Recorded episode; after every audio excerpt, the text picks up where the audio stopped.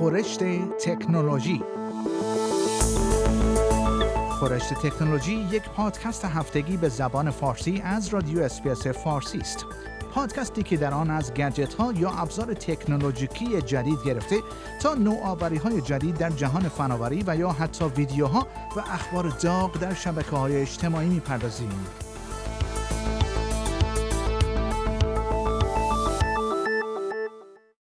بازی های آنلاین می توانند سرگرم کننده باشند اما تحقیقات جدیدی که در استرالیا انجام شده نشان می دهد این بازی ها برای نوجوانان خطرات پنهانی دارند.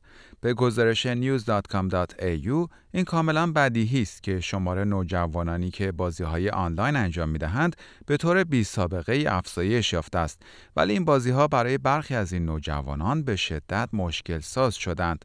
تحقیقات جدیدی که در دانشگاه مکواری انجام شده است نشان می دهد حدود 3 درصد از نوجوانان احتمالاً مبتلا به یک بیماری تحت عنوان اختلال بازی های اینترنتی یا IGD هستند.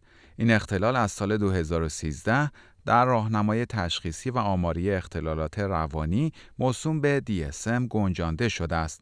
این مطالعه که روی حدود هزار نوجوان انجام شده است نشان می دهد حدود ده درصد از آنها مشکل مربوط به بازی های ویدیویی دارند و سه درصد دیگر از آنها دچار علائم اختلال IGD هستند. پروفسور وین واربرتن رهبر این تحقیقات می‌گوید هر کسی می تواند دچار اعتیاد به صفحه نمایش یا به اصطلاح screen addiction شود ولی تحقیقات من نشان می دهد کودکانی که اعتماد به نفس، احساس خوب داشتن و کنترل داشتن آنها در فضای آنلاین بهتر از فضای آفلاین باشد بیشتر در معرض خطر هستند.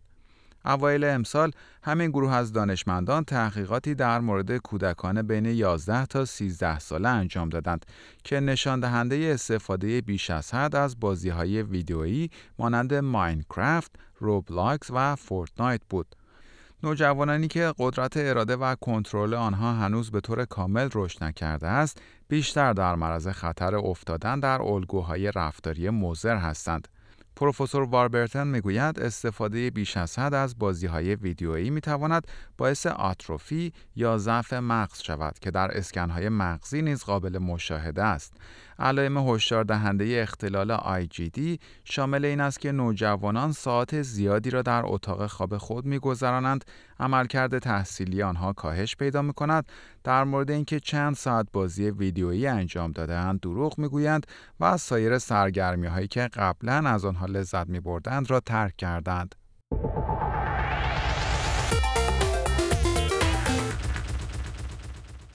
سازمان دیدبان حریم خصوصی استرالیا تحقیقاتی را در مورد استفاده دو فروشگاه بزرگ این کشور از فناوری تشخیص چهره آغاز کرده است. به گزارش بی بی سی، فروشگاه های کیمارت و بانینگز متهم به جمعآوری اطلاعات مربوط به چهره مشتریان خود شدند. گروه حمایت از مصرف کنندگان چویس می‌گوید این فناوری غیر اخلاقی و تهاجمی است و بدون رضایت یا استدلال مناسب استفاده شده است.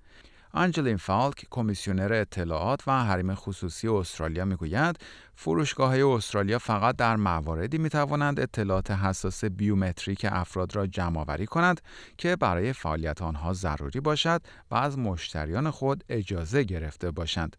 وی ماه گذشته پس از افشای استفاده از این فناوری توسط این فروشگاه ها گفت در حالی که جلوگیری از سرقت و ایجاد یک محیط امن اهداف مهمی هستند استفاده از فناوری هایی که تاثیر زیادی روی حفظ حریم خصوصی در فروشگاه ها دارند خطرات قابل توجهی برای حریم خصوصی در پی دارد.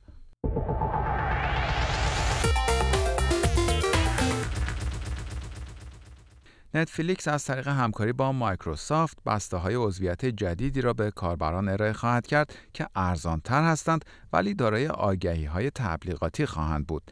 این شرکت نمایش فیلم اعلام کرده است که این سرویس جدید در کنار بسته های کنونی ارائه خواهد شد که دارای تبلیغ نیستند. به گزارش بی بی سی این شرکت هنوز هزینه این سرویس جدید را اعلام نکرده است. این اقدام نتفلیکس در حالی صورت می گیرد که این شرکت برای اولین بار در بیش از یک دهه گذشته شاهد کاهش تعداد مشترکانش بوده است. این شرکت در اوایل امسال صدها نفر از کارکنانش را برکنار کرد.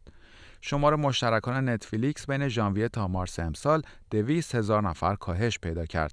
این در حالی است که تحلیلگران پیش بینی کرده بودند در همین مدت شماره مشترکان 2.5 میلیون نفر افزایش پیدا کند. شرکت نتفلیکس اعلام کرده است که مایکروسافت را به عنوان شریک خود در زمینه تکنولوژی تبلیغات و فروش انتخاب کرده است تا یک بسته ارزانتر که دارای آگهی های تبلیغاتی است را عرضه کند. گرگ پیترز رئیس نتفلیکس در بیانیه اعلام کرده است این هنوز روزهای اول است و کارهای زیادی باید انجام شود. به افزود ولی هدف دراز مدت ما مشخص است اینکه مصرف کنندگان انتخاب های بیشتری داشته باشند و آگهی دهندگان نیز در مقایسه با تلویزیون خطی یا لینیر تیوی تجربه بهتری داشته باشند. این اقدام نتفلیکس در حالی صورت می گیرد که این شرکت هرگز تمایلی به پخش آگهی نداشته و مدل تجاری آن مبتنی بر دریافت حق عضویت ماهانه بوده است. افزایش هزینه های زندگی در بسیاری از کشورهای جهان باعث شده است تا برخی مشترکان نتفلیکس از عضویت در این پلتفرم صرف نظر کنند. نتفلیکس همچنین با رقابتی جدی از سوی پلتفرم های دیگر از جمله آمازون پرایم، HBO Max، اپل تیوی و دیزنی پلاس مواجه شده است.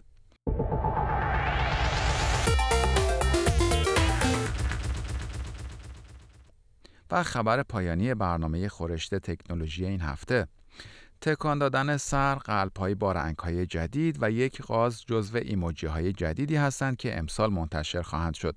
فهرست جدید کنسرسیوم یونیکود شامل 31 ایموجی جدید است که مانند ایموجی های قبلی در پیام های آنلاین برای ابراز احساسات از طریق تصاویر و نمادها مورد استفاده قرار خواهند گرفت. تعداد ایموجی های جدیدی که امسال عرضه می شود بسیار کمتر از 112 ایموجی است که سال گذشته عرضه شده بود. قرار است این ایموجی ها پیش از اینکه عرضه شوند در ماه سپتامبر برای تایید نهایی بررسی شوند. وبسایت ایموجی پدیا که مرجع ایموجی هاست اعلام کرده است که ممکن است برخی از این 31 ایموجی به تایید نهایی نرسند. کنسرسیوم یونیکود که ایموجی های نهایی را تایید خواهد کرد یک سازمان غیرانتفاعی مستقر در کالیفرنیا است. کیت برانی سردبیر وبسایت ایموجیپدیا می‌گوید عرضه ایموجی های کمتر اقدامی است که امسال به طور عمدی انجام شده است. وی می‌گوید زیر کمیته ایموجی یونیکود می‌خواهد زمان بیشتری برای بررسی ایموجی هایی صرف کند که به صفحات کلید اضافه خواهند شد. در پایان برنامه خورشت تکنولوژی این هفته از شما دعوت می‌کنم برای تماشای برخی از ویدیوهای جالب در مورد تکنولوژی به صفحه اینترنتی برنامه فارسی رادیو SBS با آدرس sbs.com.au مراجعه کنید. شما همچنین می توانید پادکست های خورشت تکنولوژی را دانلود کنید و در هر زمانی که خواستید آنها را بشنوید.